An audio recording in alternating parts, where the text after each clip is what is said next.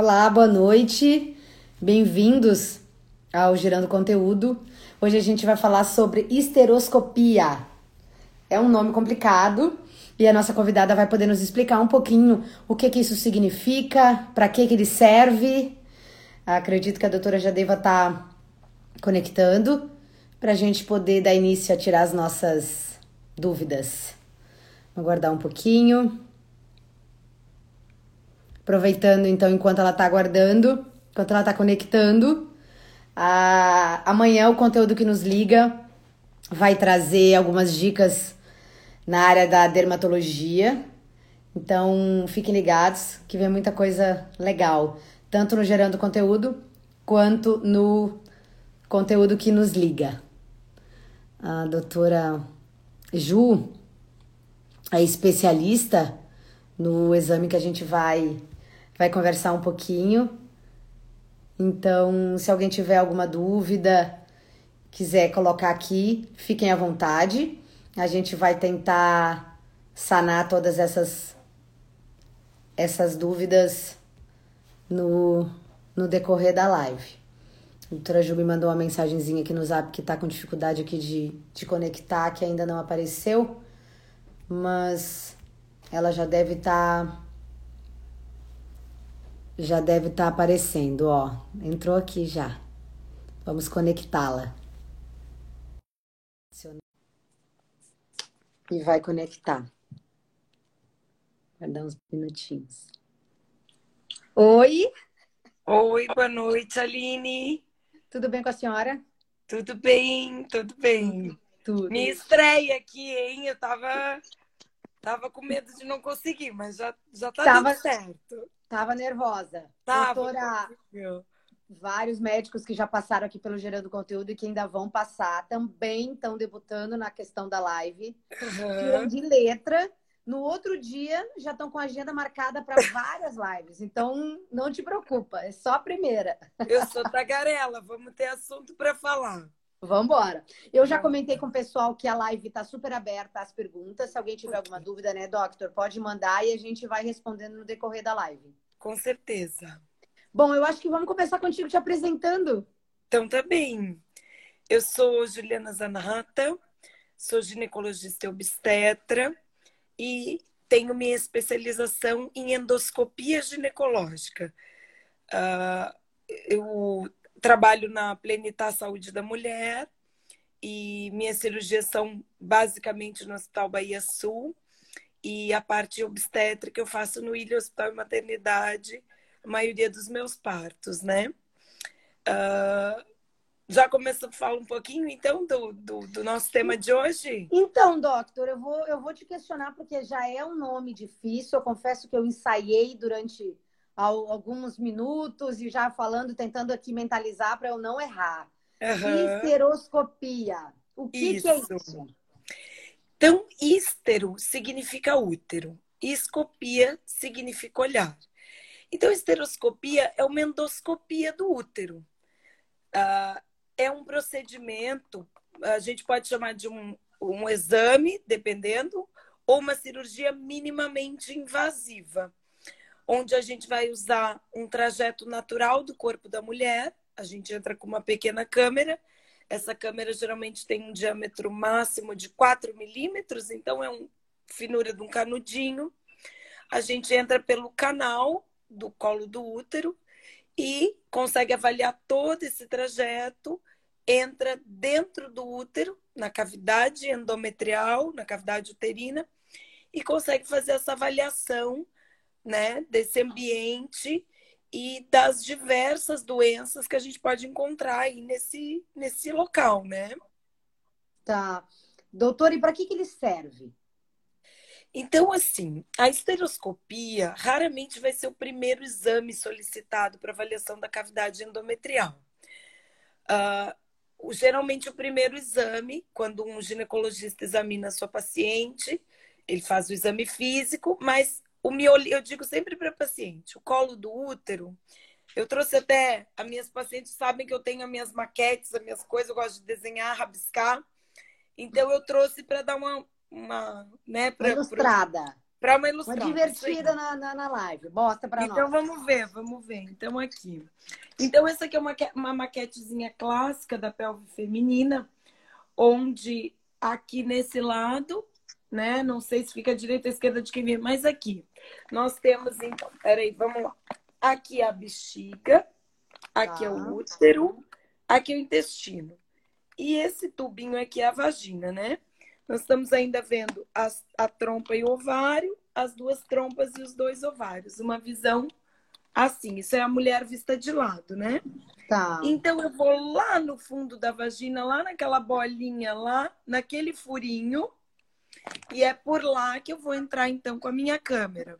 O que, que eu sempre falo? Eu consigo ver o útero aqui por fora, vejo o colo do útero, mas no consultório eu não consigo ver lá dentro do útero. Então, aqui é uma outra visãozinha, né? Aqui. Então, é um útero como se eu fizesse um corte assim, olhasse de frente.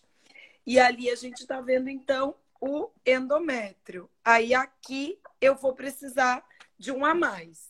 Que geralmente o exame inicial, o exame bem clássico, é a ultrassonografia transvaginal. Hoje as, as imagens melhoraram muito, sabe, Aline? Então, uh, no começo da esteroscopia, a gente tinha muita esteroscopia diagnóstica.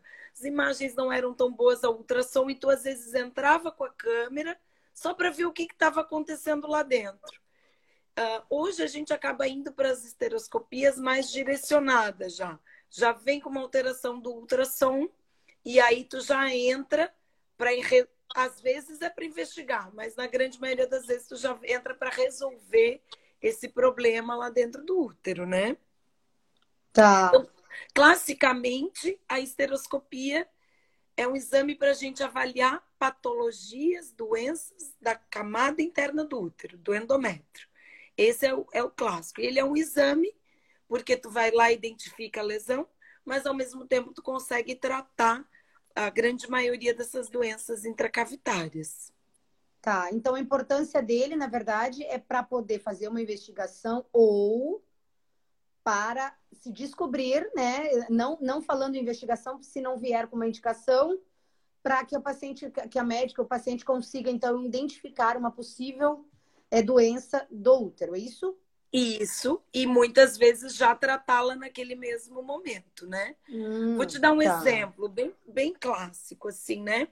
O dia a dia muito do esteroscopista é, é dessa, as lesões intracavitárias mais comuns são os pólipos e os miomas, né? Então, o pólipo uterino, eu costumo dizer assim, que é, é uma carnezinha esponjosa que cresce dentro do útero, né? Ele é mais comum entre os 40 e os 50 anos. E a causa e a queixa principal da paciente é sangramento. Então, é aquela paciente que ela tem um padrão de ciclo menstrual e ela chega para ti e fala: Meu ciclo mudou, tô sangrando mais, tô tendo mais cólica, ou tô tendo sangramento entre os ciclos menstruais. E aí tu vais fazer uma solicitação de uma ultrassonografia e vem lá pra gente. Aquela uma imagem, que é uma bolinha, tem um, um é, uma, o, o, termo técnico é uma proliferação focal do endométrio, que tem um vasinho sanguíneo que nutre aquela, aquela carnezinha esponjosa, né? E é, pode trazer sangramento. Então, a gente entra, já consegue identificar, confirmar que é um pólipo mesmo, e ao mesmo tempo, o que, que se faz então?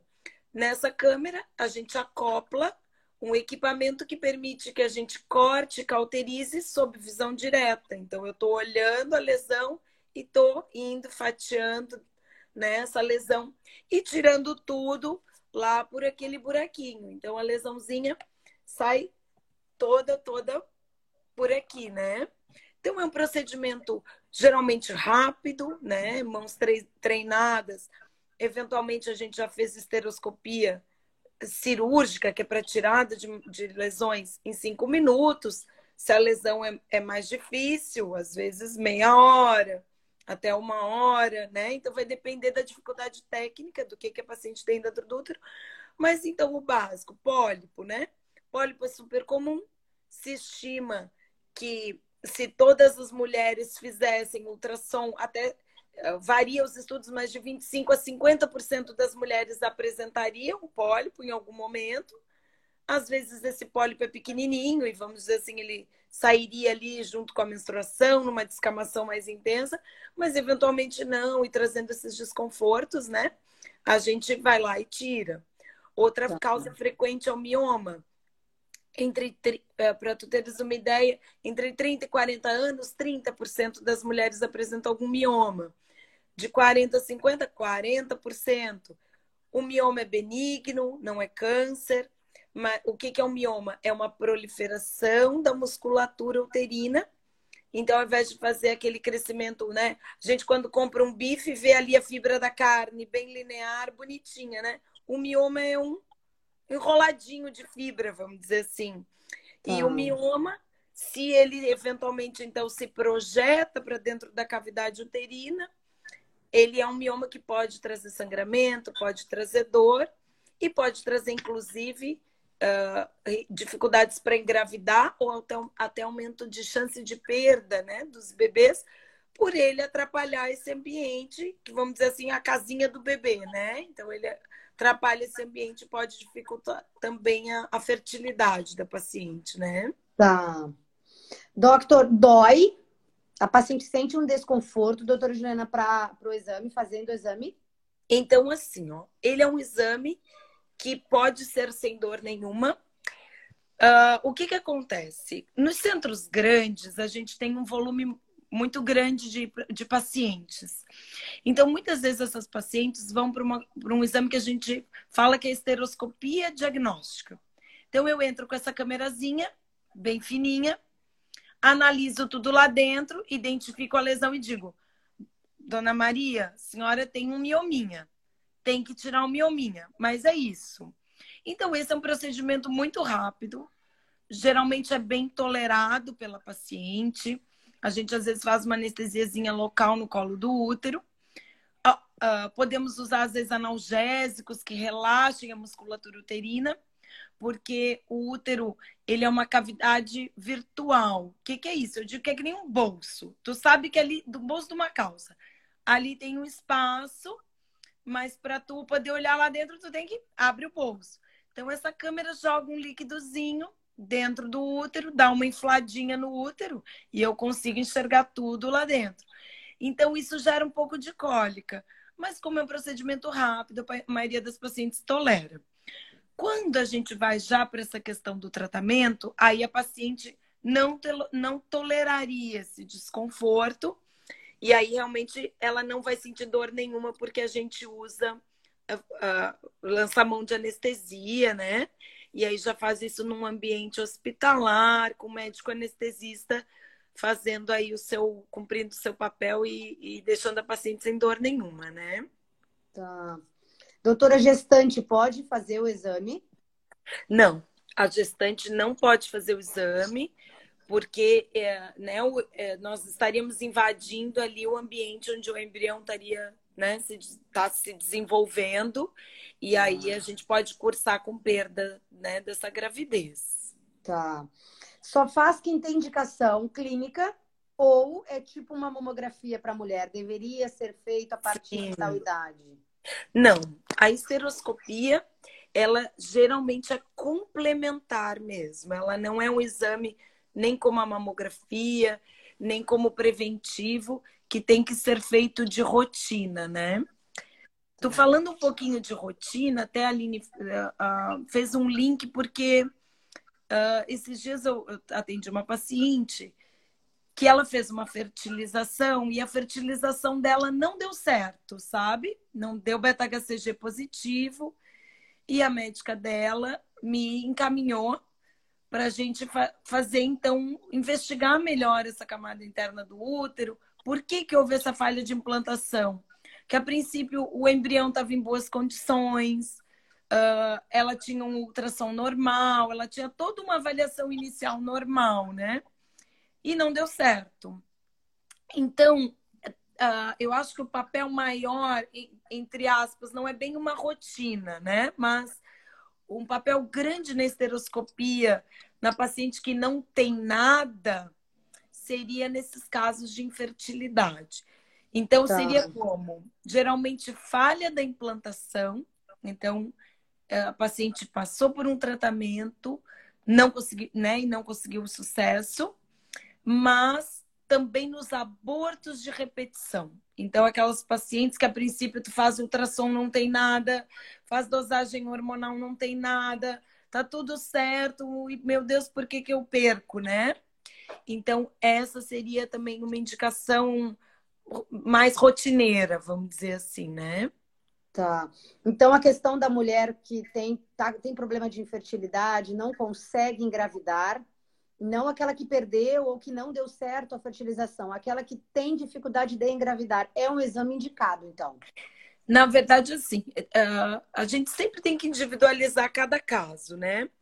Mas nós trabalhamos muito com medicina baseada em evidências. O que, que é isso? É assim: se eu te der água com açúcar e para uma mulher da mesma idade que tu, com as mesmas características, estás nervosa, aí eu te dou água com açúcar. Daí a tua amiga eu dou água com adoçante, mas ela não sabe. Ela acha que é água com açúcar. Vocês duas melhoraram da ansiedade porque não faz diferença nenhuma, né? Tá. Uh, agora, eu dei para ti uma água com açúcar e para ela a água só. E ela não melhorou e tu melhorou? Opa, será que a água com açúcar então age? Claro, isso é um exemplo, né? Sim, pode assim, tá. Né? Mas então, assim, uh, se, já, se foi, já se foi atrás para ver se fazer rotineiramente aumentava as taxas de gravidez. E se viu que numa primeira vez não houve diferença entre as mulheres que fizeram esteroscopia e as que não fizeram. Então, de início, nunca fez fertilização, está investigando, claro que o profissional vai individualizar, ver a história clínica da paciente, talvez ela tenha aí uma história de uma infecção anterior no útero, que talvez essa infecção possa ter cronificado e não está sendo identificada, ele pensa, bom, eu não vou botar um embrião aí nesse útero que pode, então ela ainda não fez nada, mas aí talvez a gente tenha que ver melhor. Mas uma paciente que a princípio não tem suspeita de nada, vai para uma fertilização, na primeira não precisaria. Tá, tá. Então uma coisa não está linkada exatamente a outra. É, é tá. nem sempre. Nem, nem sempre, sempre, nem nunca. Nem sempre, nem nunca, vamos dizer assim. Mas a tá. partir de uma falha ou abortos, aí a gente faz. Tá, e a partir de que idade esse exame é feito, doutora Jo? Então, esse exame, ele pode ser feito, porque como a maioria das doenças dentro do útero, elas são doenças que aparecem depois da primeira menstruação, mais frequentemente, na verdade, depois dos 20 anos, e aí realmente pode se estender até a menopausa, né? Então, esse exame geralmente é feito de mulheres jovens para frente, né?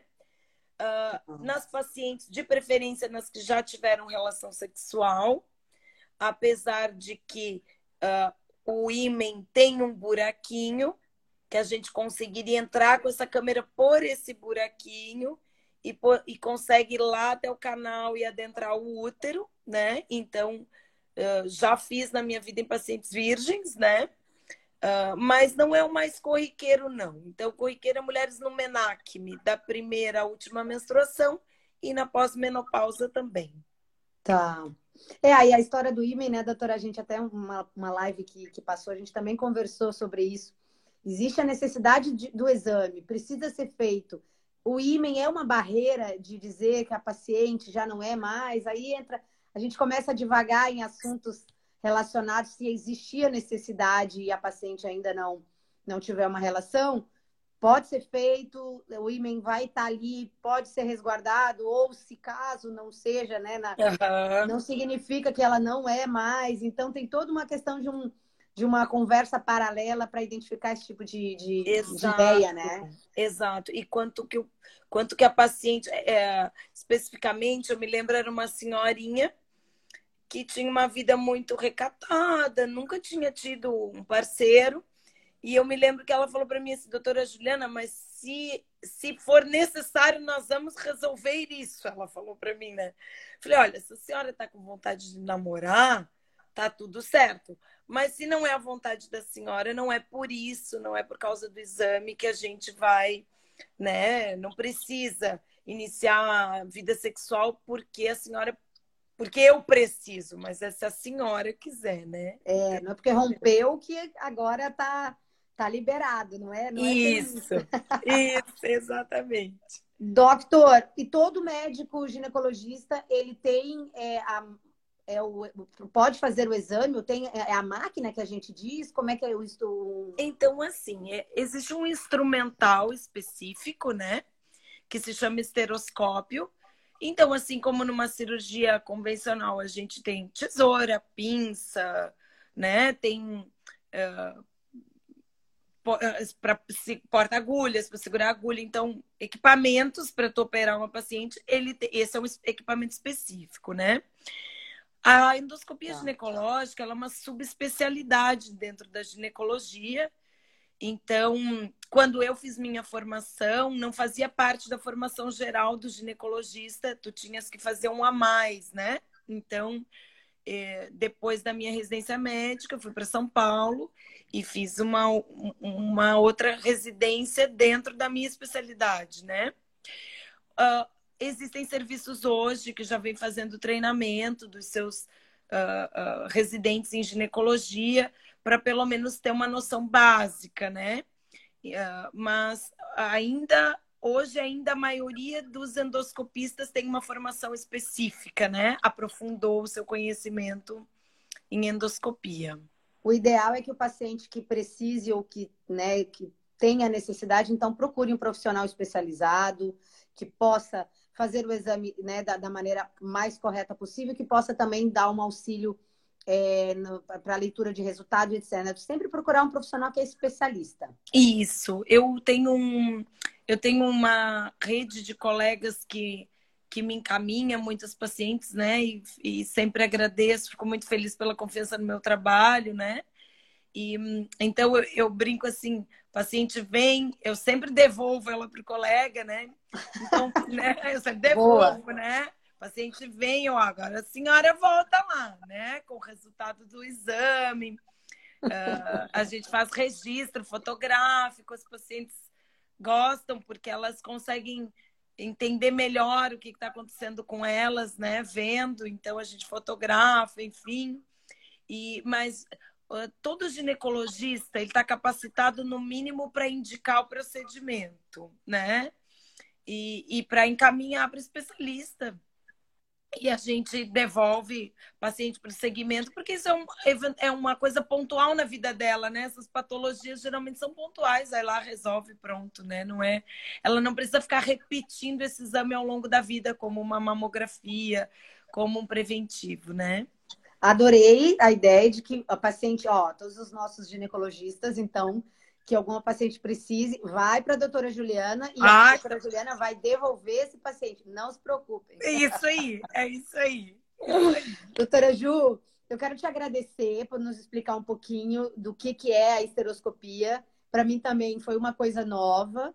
Então, aquilo que a gente conversou hoje, claro, eu dei uma lida, eu li sobre o assunto, eu me interei do assunto, como todas uhum. as lives, eu sempre procuro me inteirar, né? Eu venho na semana lendo o que, que eu vou conversar, mas porque eu também não sabia, então muita gente não conhece, não conhecia. Uhum. Te agradecer por nos elucidar e nos né, trazer um pouquinho mais de conteúdo, transmitir um pouquinho mais do que tu sabe. Imagina, eu que agradeço, né? E vou, vou dizer assim, ó, foi uma conversa entre amigos aqui, assim, né?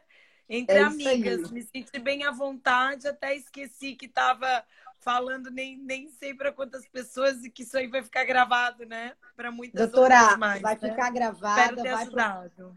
Ajudou. Vai ficar gravado aqui no IGTV, vai para o GTV da clínica, vai para o podcast no Spotify. E aí, que para o mundo.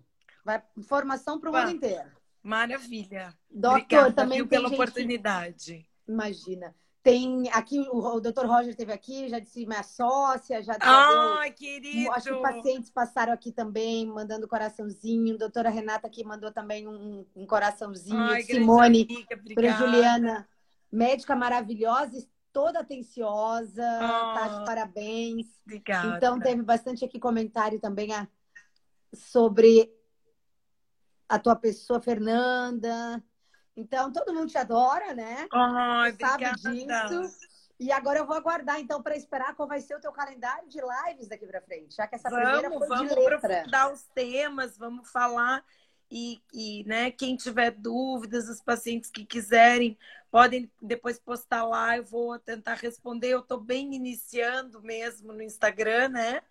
E hum, que a gente que tem filho pequeno tem tanta coisa é. para fazer. É trabalho, é filho, casa, marido, né? Mas eu, dentro do possível, vou tentar responder. Se surgirem dúvidas, é só mandar lá para mim em direct, eu vou, vou tentar sanar essas dúvidas, tá? Tá, eu vou deixar marcado o teu Insta, o Insta da clínica. Ok. Para o pessoal que tiver alguma dúvida para seguir. E, doutora, muito obrigada. Eu que agradeço, querida. Tenha uma boa noite. Para nós, tá? Um beijo, beijo. Beijo. Obrigada pela companhia, pessoal. Obrigada. Imagina. Tchau, tchau. É.